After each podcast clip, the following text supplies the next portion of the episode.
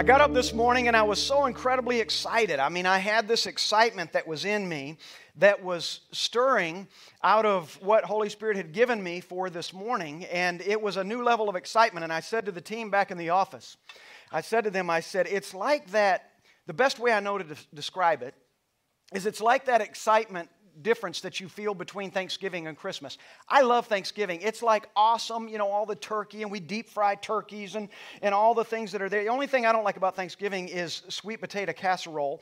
But outside of that, everything, and scallop potatoes, uh, but everything outside of that is incredible. But then when you think about Christmas, it goes to another level. I love Christmas. I just love it because I think Jesus is more important than pilgrims. Anyway, I love Christmas. But it's incredible. I love it. And then somebody said in there, a couple of people said, we like Thanksgiving even better. They get more excited about all the food and what have you. But whatever floats your boat, whatever makes you rise to another level of excitement. For someone, it might be because your team won. For someone, it might be because they're getting married in a week, like next Sunday. So there's excitement there. For another, it might be they're graduating college, whatever it might be. They're having a child. But there's, there are things in our life that raise us to another level of anticipation and excitement. And I love, love, love, love uh, those moments. And I got up this morning and I'm driving in, and even before I started driving in, but I'm, I'm leaving. And I was so excited. In fact, I left my sport coat I wanted to wear this morning on the back of the chair in the, at the table because I wanted to get here. I was ready to jump right in. And it's stirring in me. And I was considering this that we're about to read in Second Chronicles, and I thought, you know, how it's really not that difficult to love God. You know, people make it difficult. But if they could really get a revelation of how simple it is to love God, man, you wouldn't have to tell people to lift your hands, lift your voice. There would be something that rose up in them every time they saw the hand of God move in their life that would make them do that. Someone would have to say, okay, hold off right now because we're, we're, we're in the library. but there's a level of excitement that gets drawn out of us when we see the hand of God move. And I was thinking, man, you know, it's just so easy to really, if we can wrap our mind around how simple it is to, to love God, it creates something in us that doesn't feel like a battle, but we move into it feeling like we're already victorious. You know, and, and I think oftentimes that in our lives as believers, especially people who are just coming into the kingdom or who are trying to sort it out, you know, I received Christ, I repented. I believe He forgave me, or at least I think He forgave me. Um, and I'm walking out this relationship, and I want to love Him. But in, in, and in their mind and in their world, there seems to be this battle going on, this constant thought process of, oh man, how do I how do I let him know I love him? How do I honor him? You know, I hear the preacher preaching, I hear the people in the ter- church talking, and they share all the different ways that he gets them excited but you know i'm just trying to work through those processes and and people can get so caught up in the am i covering point one and point two that they get lost in the simple fact just love him. Yeah, just love him. You know there's this thing about people talk about is the glass half full or is the glass half empty? Which way do you see it is it half full or is it half empty? If it's half full, then I'm a person of optimism. I, I you know, hey, I think it's all going to work out well. But if it's half empty, yeah, maybe I'm a skeptic. Maybe I'm a little bit like, yeah, you know, I'm just waiting for the other shoe to drop. Really you know, it's, maybe it's. Quarters. What is it? It's really about three quarters full. The glass. oh, I wasn't tracking. I got you now.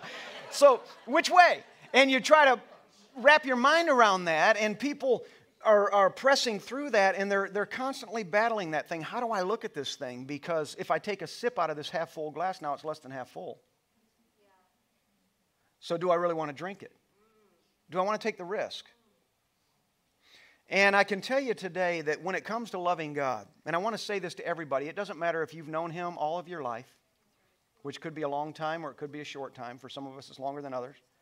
Or if you've known Him for an hour and a half, doesn't matter.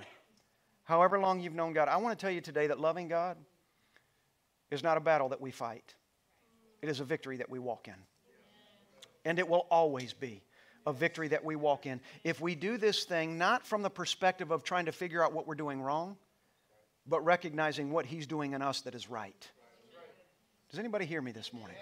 So let's talk about some things this morning and, and jump right into this thing. So let me start by asking this question. If you can follow along in the app, I encourage you to do that. But the first question I want to ask is what gets in the way of the relationship that Yahweh wants to have with you? When you think about yourself, ask yourself this question What gets in the way of the relationship that Yahweh wants to have with me? When you begin to think about that, I think if we're honest with ourselves, each and every one of us can think of the things that uh, get in the way of what we know uh, the type of relationship that Yahweh wants to have. Either it is uh, we can, and I'm just going to insert some things, not because I know that they apply to anybody's life in here, but I'm going to insert some things that could, uh, across the board, generally uh, be found in people's lives. And that is, you know, my job gets in the way of my relationship. I work so much, I really don't have time to talk to him. Uh, the people that I hang out with get in the way you know, I'm around these people and none of them are ever talking about him. And even if I want to, I couldn't. And that really gets in the way of my relationship because I'm constantly bombarded with all these things. My spouse gets in the way because I love God, but they don't love God. My, t- my kids are teenagers, and that really does get in the way because it requires every minute of my time. Whatever it might be, you know, Hurricane Ian, finances I can't pay my electricity this week, and it really gets in my way because I begin to say, well, I can't pay my finances. If God really loved me, He would have deposited my $103 into the account.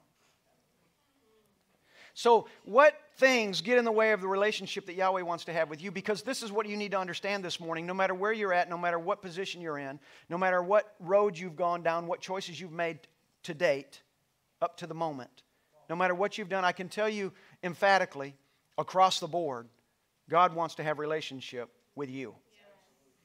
It doesn't matter what you've done. You might say, well, you have no idea because I've been here and I've been there and, and I've done this and I've done that and I've not trusted him. And, and you know, the things that do get in, my way, in the way of my relationship with Yahweh, I keep finding myself becoming a part of those things instead of opposing those things.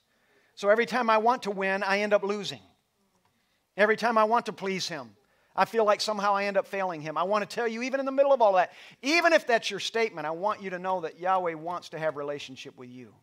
He desires to have relationship with you. Even more than that, I want to tell you this morning that God loves you. He loves you.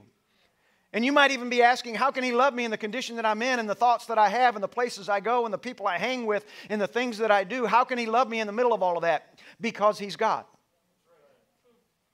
And because one thing that God will never do is He will never forfeit the purpose that He put in you when He sent you to be in, be in the earth. He will never repent. He's never going to say to Himself, I forgive myself because I ever trusted Nicholas with this purpose. I forgive myself because I ever trusted Joey with this purpose. I forgive myself because I ever trusted Kathy with this purpose. That's what God will, that's something He will never do. He will never have to forgive Himself of anything because He will never do anything that is ne- uh, forgivable. Never. But everything that the Father does, He does on behalf of you and me. And if we can wrap our mind around that and we can accept that what God wants to do is He wants to show us how much He loves us, it begin if we can again wrap our mind around that, it helps us to come to the place where loving Him isn't the battle. In fact, loving Him isn't even really a journey. Loving Him is simply saying, in the middle of all of this, I trust you in the middle of all of this, I'm going to keep growing. I'm going to love you because in the middle of all of this, what I won't do is give up on you. Because in the middle of all of this, you will not give up on me. So I made a few statements that I want to read to you this morning. If you're following along, you can follow with these in the app. In our recent, in our current world culture, relationship with God and any teaching related to it has been relegated to a nice idea that has passed its time and purpose. We live in a culture today where everything related to the Father, everything related to the kingdom, is looked down upon. All around us in society, whether it's the media, whatever it is, all around, and I'll make these points in a moment, but all around us, no matter where you look, you turn on the television, no matter what it is, immediately everything about it is, is always going to try its, in its best form and its best way to diminish the power of God. Everything around us, whether it's billboards, whether it's corporations, whether it's journalists, uh, whether it's your boss, even family members, there are people all around us that will forever try to diminish the power of God in, what, in, the, in the purpose of God for every living being. There are things always attacking that and trying to neutralize what we lay our hands on and what we believe in and what we put our faith in. Always. A relationship with Yahweh has become something that is frowned upon as a pathway for the unlearned or misinformed. The world, if you're a believer today, Everything about it. Doesn't matter what you're watching, what you're doing, what environment you find yourself in outside of the kingdom. When you are, wherever you might find yourself, what it does is it will make you laughable if you believe in God. With all the science that exists, how can you possibly still believe in God? If God were real, why didn't He heal this person? If God were real, why do you struggle the way that you do? And society and culture and everything around us does everything it can to weaken what you believe in and who you believe in. Causing you, even, even people who have served the Lord all of their lives, to begin to question do I really have relationship with Him? Do I really see the power of God in my life? I mean, when you consider preachers today, and I'm going to use them as an example, though it happens across the board, uh, preachers stand out the most because obviously they're supposed to uh, be an example of something that is of a higher calling. But preachers around the world, you've all witnessed it, I've witnessed it, we will continue to witness it. Preachers around the world that end up having an affair with somebody in their congregation and they forfeit the call and the purpose, they forfeit whatever uh, respect and honor that they had received because they had been walking before the Father and leading people into a relationship with Him. Let me tell you why they can fall into that. They can fall into a place where they can have a relationship that is improper and out of place. They can do this. They can find themselves floundering in sin for this reason because at some point that relationship became diminished. The power of God in their life and their mind was diminished by whatever's going, around, going on around them, whether it be the authority that somehow they had heaped upon themselves, whether it be the finances that somehow they had heaped on themselves, whether it be the praises that somehow they heaped upon themselves, whatever it might be, at some point something happened in their lives that caused them to come to a place where they begin to ask, is the relationship really all that important? Is there something really real there? And when that happens, suddenly another road appears that leads people who at one time would have lifted up, as we sang this morning, their hands and their faces before the Lord and roared as a lion would roar and say, I have found my prize. Suddenly, their roar becomes a whimper. Their uplifted hands, they find themselves sitting on in a seat back. They no longer have the courage or the strength or the stamina to begin to walk out their calling and their purpose because somehow their relationship with Him was diminished. They forgot that loving God meant honoring God. And it meant simply, Father, what are you saying to me? I'm going to do that. They turned their attention to something else outside of simply loving God. God today is mocked in conversations on television and media and in classrooms everywhere. He's pushed upon our children. This is a true statement. I just witnessed this again the other day. But He has pushed upon our children as a mythical figure that's associated with ancient ideas. That's what people used to believe. Even the other day, as I was watching a show, it was an older one, but I love Star Trek, and I was watching a Star Trek episode. In one of those episodes of Star Trek, uh, they were discussing uh, uh, one of the I don't want to get into all the details, but somebody on the, on the film, on the show, was discussing this religion that people used to follow, this God that they used to follow. And one of the response of the commander of this ship said to them, said, Well, what you're learning today is what so many of us have learned over the centuries. And that is that that was a good idea then. And it kept a lot of people on a good course then. But we don't need that anymore Because now what we've learned among ourselves is science and intelligence, and we become smart, and we've learned how to, on our own, without the need for a mythical God, to be able to survive and to be able to move forward and to reach the universe and to go to other planets and begin to really disqualify anything that had to do with God as an ancient idea as an ancient philosophy that added to nothing. Doesn't it remind you a little bit of the Tower of Babel? Is it really necessary that I serve God? Or can I build a monument with the hands of man? Can I build a high place with the hands of man that somehow will allow me to reach that place where God exists? And if I can reach that place, do I really need God? These same people who mock Yahweh and believe that believing in Him has no place in our lives and culture have decided that things, position, and science are what mankind should seek after for all their answers and to meet all of their needs. These same people that are disqualifying. As I watch these people disqualify, I think about in my own self, I think about the ways and the means, and I, I, even think about just personally as you might before I knew God, or certainly before I had a relationship with God. I'd known God for a long time, but I can honestly say I knew Him, I've known Him a lot longer than I've had relationship with Him. And that's probably true of most people under the sound of my voice. To know Him and to have relationship with Him, it is not the same thing. People all over the world know God, but they do not yet love God. They don't love God because no relationship has been formed and they've not found a reason to remove the high places that inhibit them from knowing Him like He wants to be known.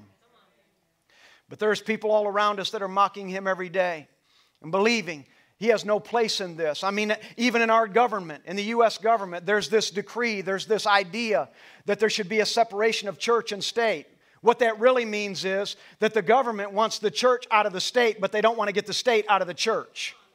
That's what that really means. It has nothing to do with separating that for any good reason. It has everything to do with separating that because the world, the enemy, culture, fears the power of God if people were to recognize and begin to understand what power there is in knowing God. Governments are intimidated by a people who know exactly who they are in the Creator. Governments are intimidated by a people who know how to love God, and when they love God, their faith surpasses whatever is requirement required by the law. It doesn't matter whether it's the American government or a government anywhere in the world today. I can tell you when, when, the, when the Father said that every knee shall bow and every tongue shall confess, He wasn't talking about this one or that one. He was talking about everyone and every government, every authority fears a people who know who they are in the Father. And what the Father's looking for is a people that will love Him and love Him in such a way where everything around you trembles. You don't tremble at it where you are changing cultures and cultures aren't changing you. Where you are changing ideals and ideals aren't changing you. Where you are changing neighbors and neighbors aren't changing you.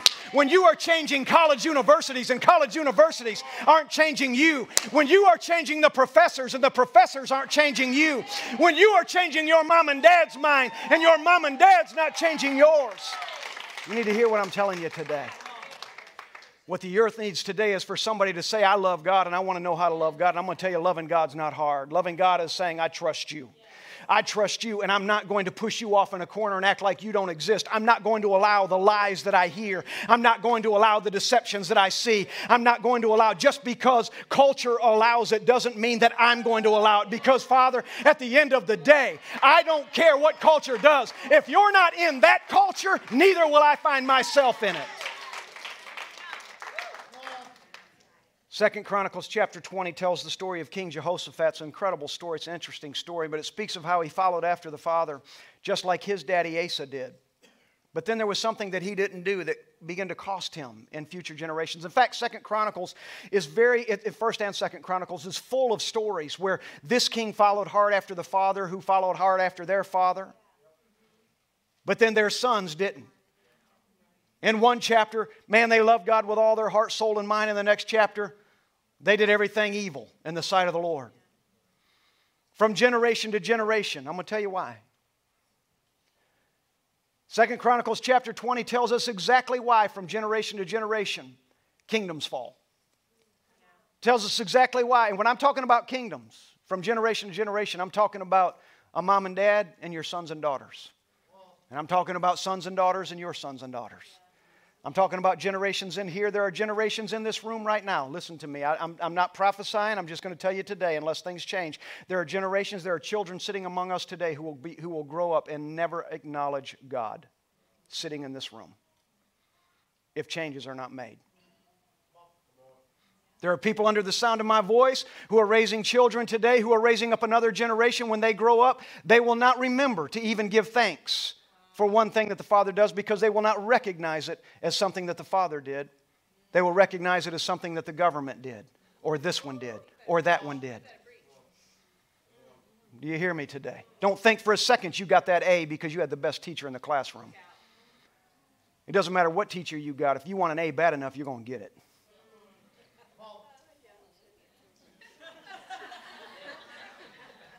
You need to hear me this morning. It doesn't matter what your neighbor says, it doesn't matter what they do. If you want to overcome bad enough, you'll overcome. It doesn't matter what situation you find yourself in. If you want to honor God enough, you'll honor God in it. Need to hear me this morning. Let's read in 2 Chronicles chapter 20. Starts like this in verse 31. Thus Jehoshaphat reigned over Judah. He was the king of Judah. He was 35 years old when he began to reign, and he reigned 25 years in Jerusalem. His mother's name was Azubah, the daughter of Shilhi. And he walked in the way of Asa his father, and he did not turn aside from it. Everybody say, He did not, he did not. turn aside from it. He did what was right in the sight of the Lord. Let's say that again. Say, He walked in the way of the Lord, and did not turn aside from it. And he did what was right in the sight of the Lord. And then this little catchy verse that follows that says, The high places, however, The high places, however, the Babylons of their lives, the cultures they found themselves in, the groups they hung out with, the places they would visit were not taken away. The people had not yet set their hearts upon the God of their fathers. So let me ask this question again Did Jehoshaphat do what was right in the sight of the Lord and not turn aside from it? Did he? Yes. He did do what was right in the sight of the Lord and he did not turn aside from it. The problem is, from generation to generation, he did not allow or give opportunity for this generation and that generation to begin to equip their children, the next generation, to honor God like He did. We see it all through Scripture, whether it be Eli or whomever you want to use. We see it all through Scripture. Where men of God, women of God, would serve the Lord with all their heart, soul, and mind, but somehow that did not pass that on to the next generation. They would not pass that on to their children. But I want to say this about Jehoshaphat though he loved the Lord, he did not turn aside from it. He can lead, but he cannot impose. In the same way, I could stand behind this pulpit and I could teach in a hundred lifetimes. I could teach the same message in a hundred lifetimes and not change one life. Because a life that is changed is not changed because of me. Every life that is changed is changed because that life decides I'm going to receive and I'm going to let what I heard change me. I can teach like Jehoshaphat, but I cannot impose. There's a story that I've shared many times. I'll share it again. I'll share it really quickly. I used to share this story when my wife and I would evangelize, and it was just what I did back then, but uh, you're going to know it and, and you're going to find what I'm saying to be true. But there's a story about a man who went to preach at a church, and he was an evangelist, and he went, and as he went to preach, and they invited him to come, and he's standing up there, and he starts the service, and he said, I want everybody to turn with me in your Bibles to John 3.16. Everybody turns in their Bible to John 3.16. He said, For God so loved the world that he gave his only begotten Son. Whosoever believes in him should not perish, but have everlasting life. Would anybody come? Nobody came. He closed the service. He said, We're done. See you tomorrow night. He leaves. He comes back the next night. Preacher invites him to come back up. Pastor, preacher, evangelist, come on up. He stands up. He said, Open your Bibles, please, to John 3.16. Everybody opens their Bibles and he quotes the scripture again. He said, For God so loved the world that he gave his only begotten Son. Whosoever believes in him should not perish, but have everlasting life. Is there anybody here that will come? Nobody came. He said, Service is over. He said, I'll see you tomorrow night. The pastor of the church is now frustrated. He's mad. Is that the only scripture that this guy knows? Does he not see that people are not going to respond to that? The next night, the guy gets up there and he's hopeful. The pastor's hopeful. He'll have a different message tonight. The evangelist comes to the pulpit and he stands up and he said, Would everybody please turn with me to John 3.16? They turn to John 3.16 and he quotes the scripture, For God so loved the world that whoever believes in him should not perish but have everlasting life. Is there anybody here that will come? And nobody came. The pastor comes up while he's standing in front of the entire congregation, and the pastor says, Sir, he says, Do you not see that for three nights you've been preaching this message and not one person has responded? He said, When will you move on to the next? And he said, When they get the first message, I'll move on to the second. I can tell you that it's a matter of not only hearing, but it's a matter of receiving. It's a matter of positioning ourselves. You want to know how to love God? You love God here here. When they get that first message, I'll move on to that second message. When they understand that I can't impose the salvation of God on any man or woman, I cannot say, You will be saved today. Because I think that it would be true of any minister of the gospel, any of you that aren't, that do not do this like I do all the time. This is your life, this is your calling. But I still believe it would be true of anybody if it were possible for us to go and to lay hands on somebody and say, You will be saved. Within the next minute, you're going to know Jesus. You're going to know God. You're going to repent. He's going to change your life, and you'll never be the same. It's going to happen. And you were able to do that. I'm sure that if it were possible, we'd walk out of this building right now and stop wasting our breath in here and we'd walk out of this building and we'd go find every single person that's not in a church this morning and we'd, we'd go up to them and we'd say to them, In one minute, you're going to be saved. Rejoice. In Jesus' name, be saved. But it, we cannot impose. We cannot impose the love of God on anybody. We cannot impose the message of God on anybody. What we can do is teach. What we can do is gather around the table where we eat. We can gather around the table where we drink our tea. We can gather on our walk in our neighborhood and we can engage in conversation with a generation that has been trusted to us. And we can say to them and remind them over and over and over again what we have, we have because God has shown favor on us. We did not come across anything. We did not stumble into the life that we live, but by the glory and the grace of God, we walk where we walk today. Going back to Jehoshaphat, here's, here's this man. He did what was right in the, side, in the sight of the Lord, and he did not turn aside from it. However, the high places were not taken away because the people had not yet set their hearts upon the God of their fathers. They had not yet come, let me paraphrase it, they had not yet come to the place where they understood how to love God because no one showed them why they could or should. Imagine this as a church, if you would. View it as a building that we're gathered in, and Jehoshaphat is up there every week and he's preaching the gospel. And he's sharing with the people. We're going to honor the Father. We're going to honor him with our lives. We're going to pray. We're going to gather. At that time, we're going to make the sacrifices that are required. We're going to do all that we know to do. And the leadership is going to do all that we know to do to glorify him. And we will not turn aside from it. But if the people heard but did not follow, what comes next is not the same result and story that happened in Jehoshaphat. Again, I want to remind you that statement that Martin Luther said he said, I've held many things in my hand and I've lost them all. But whatever I, whatever I have placed in God's hands, that I still possess. I've had a lot of ideas. I've had a lot of dreams. I've had a lot of thoughts. I've had a lot of hopes. Had a lot of passions. Had a lot of things in my hand. But any of those things that get in the way of a relationship with God, you'll find one day what today you hold in your hand, tomorrow will be buried in dirt without the ability to grow anything of life and purpose. But that that I lay hold of, that is of the Father, hear me this morning.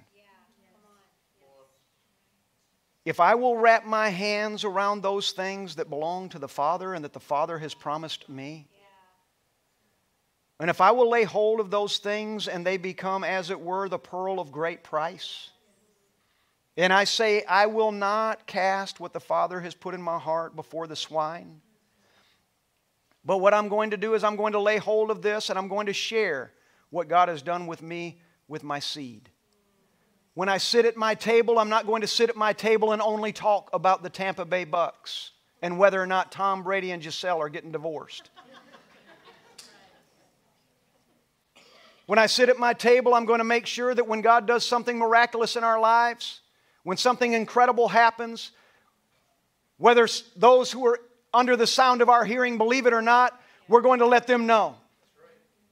This is the result of serving God. Well, we don't serve God and we've had good things happen to us. Yeah, but those good things could have been better things. I'm telling you today. I am telling you the truth today. See, the people of the kingdom of Judah, even though Jehoshaphat did not turn aside from the Lord, and he honored him with everything in him. The, king, the people of the kingdom of Judah had not yet turned their attention to the Father, to their God. And they continue to lay hold of the high places from generations before them that separated them from God. There's people under my voice, under the sound of my voice right now, that things that have happened in generations before you, things, traditions that have been handed down from your family, beliefs that have been handed down from your family. You still cling to those, you hang on to those. You didn't see them produce any results in your family, and you're hoping they'll produce results in you. I've got bad news for you. If it didn't do anything for the generations before you and they're not coming up shiny, don't use that brasso on your equipment. You hear me today? It's not, didn't work for them, it's not going to work for you. And the people of the kingdom of Judah, they did not tell the stories. It got lost. Because when they sat around the table, they talked about how much money they had. This is what we got. This is what we've got. Let me tell you, we got money. You're never going to be worried about your future.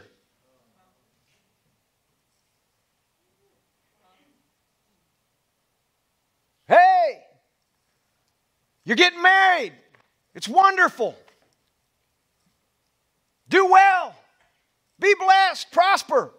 No talk about the Father. Have you asked God? Have you asked Yahweh yet if He is for you or if she is for you? Are you telling them that are sitting at the table with you, whatever blessing I walk in, I want you to know I walk in it because of God. And if it's going to be a blessing passed to you, it will only be a blessing to you if you too walk in relationship with God. Men for centuries and eons of time have passed down an inheritance from this generation to this generation. It was an inheritance that only lasted one generation because they did not honor God in the same way the generation did where it began. People are hanging on to religious ideas and teachings today as they sit around the table and they keep vomiting those ideas up to the generation sitting around them without any, any, any fruit at all, whether or not that's ever done anything good in anyone's life. But they'll gather around the table and they'll tell them, read 10 scriptures a day, pray for an hour a day. If you do these things, somehow God's going to honor you. They never say, ask God what He wants you to do. Maybe He wants you to read 20. Maybe today he doesn't want you to read it all. He just wants you to show up getting coffee at the Circle K because he sent somebody there, and that Circle K just became your Samaritan well. Is anybody hearing what I'm telling you today? The people had not yet set their hearts upon the God of their fathers. Doesn't matter what Jehoshaphat does. I'm going to tell you, I'm going to challenge you today. Set your hearts on the God not only of your fathers that have come before you. You know, there's something to be said. There's, there's something incredible. And again, I go back to our culture today, and our culture is doing everything it, it can do to minimize, to demoralize, to, to neutralize the, the need for fathers, the need for mothers in people's lives. They're doing everything that they can to remove authority in people's life. You don't need authority. Be your own man, be your own boss, do your own thing. You don't need anybody to give you instruction. But see, in times past, when God showed himself mighty, there was always a people. They knew from generation to generation. Let me tell you who my daddy is. And let me tell you who my daddy's daddy is. And let me tell you who my daddy's daddy is. And let me tell you who my daddy's daddy's daddy daddy is. I want to tell you who all of them are. You know why I want to tell you who they all are? You know why I've recited it? Do you know why I know it? Because I heard it every day. I heard about what my great, great, great, great, great, great granddaddy did. And I heard about what my great granddaddy did. And I was there when my daddy did it. And because it worked for them, it's going to work for me. And I'm going to tell you the same God that they serve, I serve. Today, people grow up and they don't even know who their first generation father is. And they have nothing to tie that to. Generations are lost. People count today as insignificant. What in times past people would not miss a moment for. People today look at even gathering on Sunday morning at church as well. If I can make it, I'll make it. If I can be there. I got a late night. I'm, I'm, I'm hoping I can work it out. Can I just be honest this morning? If I can be there, I'll be there. But you know, I got a lot of things going on. Got my family in town. I, you know, I always, it's always humorous to me. I've never had family in town where I stayed away from church. I tell them, you can come with me, or you'll see me when I get back. But you aren't important enough for me to miss gathering with the people of God. Now, I know for some folks that might hit home. I'm just preaching. You have to decide whether you're going to do the receiving.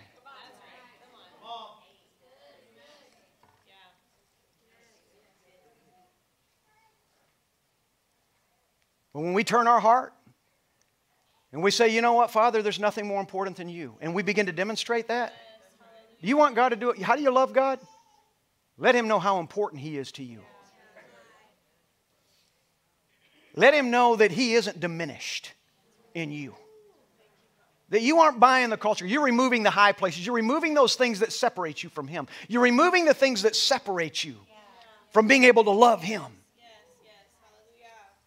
One of the reasons he talks about rich people so much in Scripture and, and, the problem that they have with serving God is because when, when people start getting money, they start focusing on its power. And they think that it has power. And he said, Money's never had power. He said, But what, what money does is it's a seed for deception. There's nothing wrong with having money. If you've got it, hey, amen, tithe. If you don't have it, we're going to pray you do get it. Whether little or much. We're going to pray your needs are met.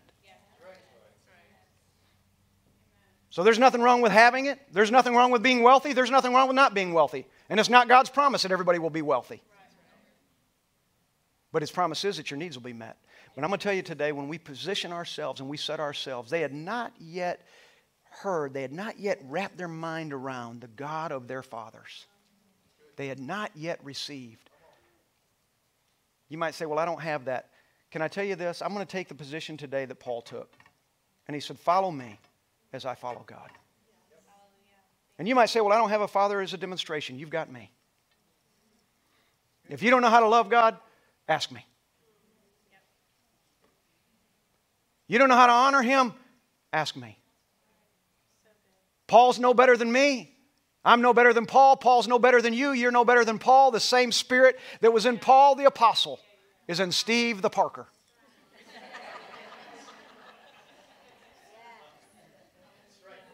And you, and you, and you, and you. Follow me as I follow God. How do I love God? I tear down the high places. And I begin by asking Him what is in my life that is separating me from a right relationship with you. What is in my life that might separate me today from a relationship with you, but will destroy the opportunity for the next generation coming up after me. We're not going to change governments because we point our fingers at them and pray and prophesy over them. It's hilarious to me. All the churches getting together, we're going to, man, we're just going to pray for our government that, you know, they're going to turn their hearts. And they haven't even turned their, they're pointing their finger and the pointers haven't even turned their hearts yet.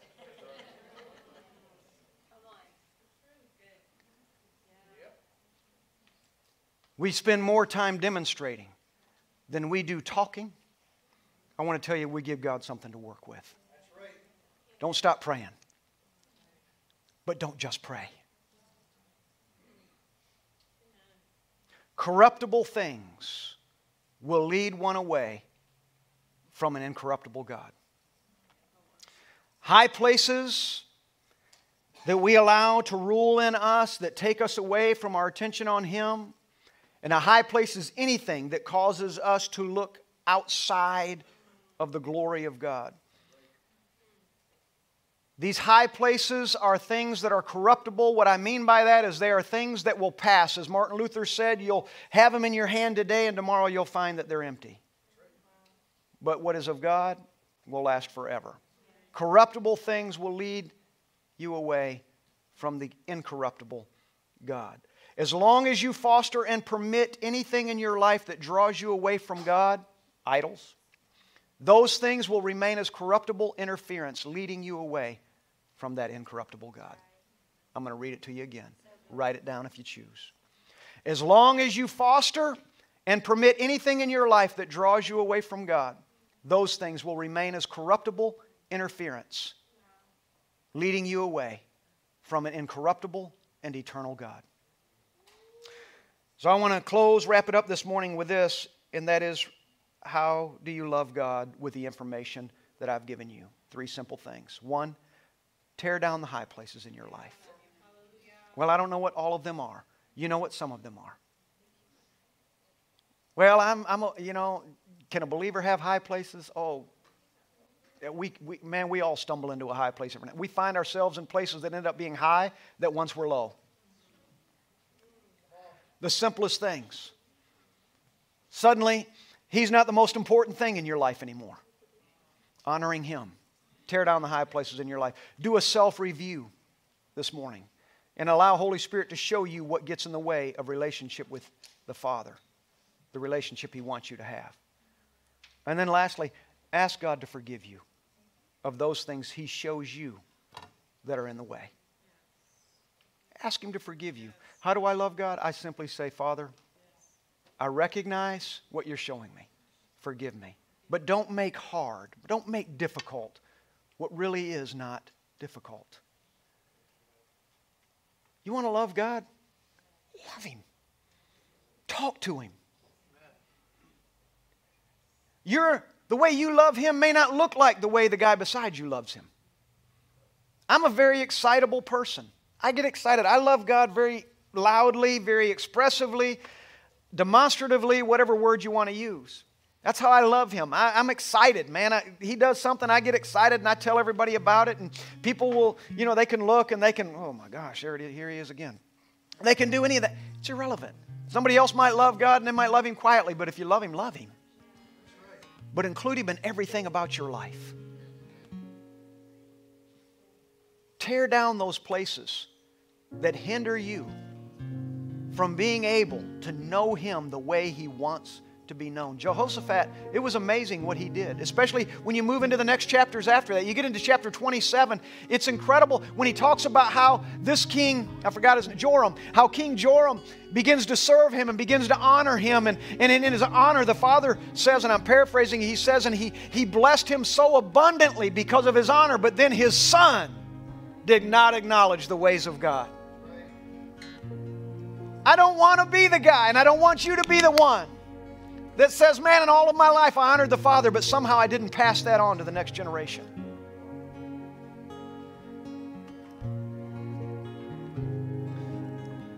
Holy Spirit, reframe our mind so that somehow we don't allow ourselves to come to the place where we believe and accept that living together is okay outside of marriage. so that somehow we stop accept somehow we accept that homosexuality is okay. It's not. Father, help me to stop justifying what you call love so that it can make sin acceptable. Father, help me today. I'm talking to you today. Charging you today. I'm charging everybody in this room today. I'm charging anyone under the sound of my voice today, and I'm challenging you today. I hope, I hope that Holy Spirit is, is gripping hold of who you are and saying, Come on, wake up today. Don't let it be said of you. They have not yet turned to the God of their fathers. And if you don't have an example to follow, let it begin with you. If generation after generation before you did not honor God, let you be the generation that does. We will change the world if we will in every way begin to honor Him and remove the high places that separate us from Him. Amen? Stand with me if you would, please. I want you, we're going to do a couple of things here. But I'm going to pray for this entire congregation today. Because I believe that it's true of all of us. I know that it's true of all of us. If we do not keep our attention on Him, again, there's a world that is trying to diminish who God really is and even cause question to arise in those who at one time it would have been unquestionable.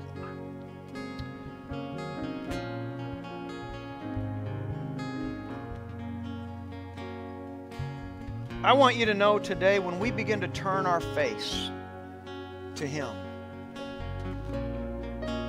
in everything we recognize that everything that happens in our life is a result of His goodness. I'm saved because He sent His Son.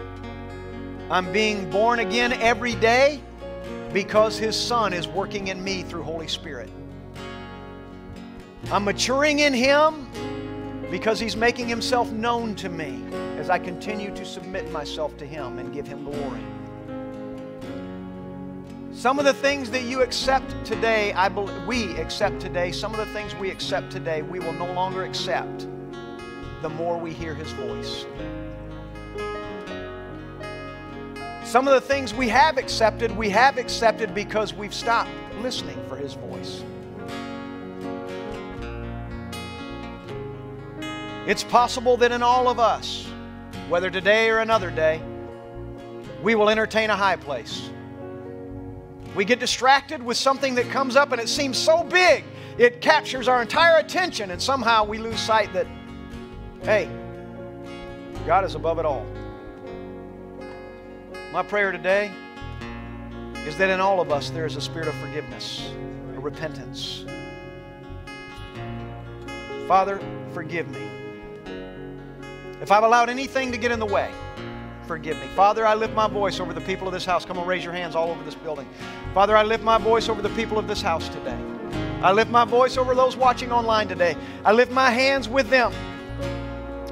And I pray today that you will forgive us. Those things that we've allowed to get in the way, those ideas, those thoughts, those things that are tangible or intangible, Father, today, forgive us.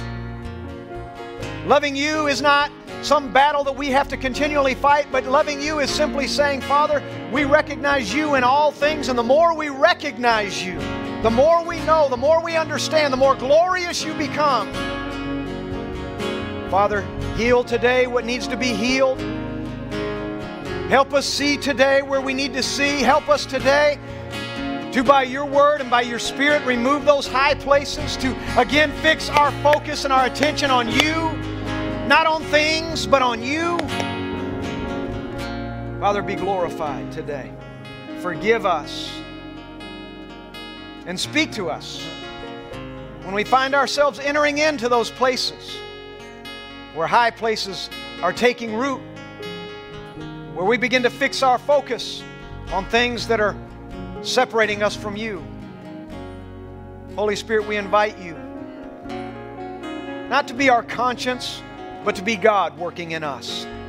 We invite you to make us aware. Empower us today to make the decisions that we need to make today that will remove those. There's some, we need to take some axes to some roots today. Father, empower us.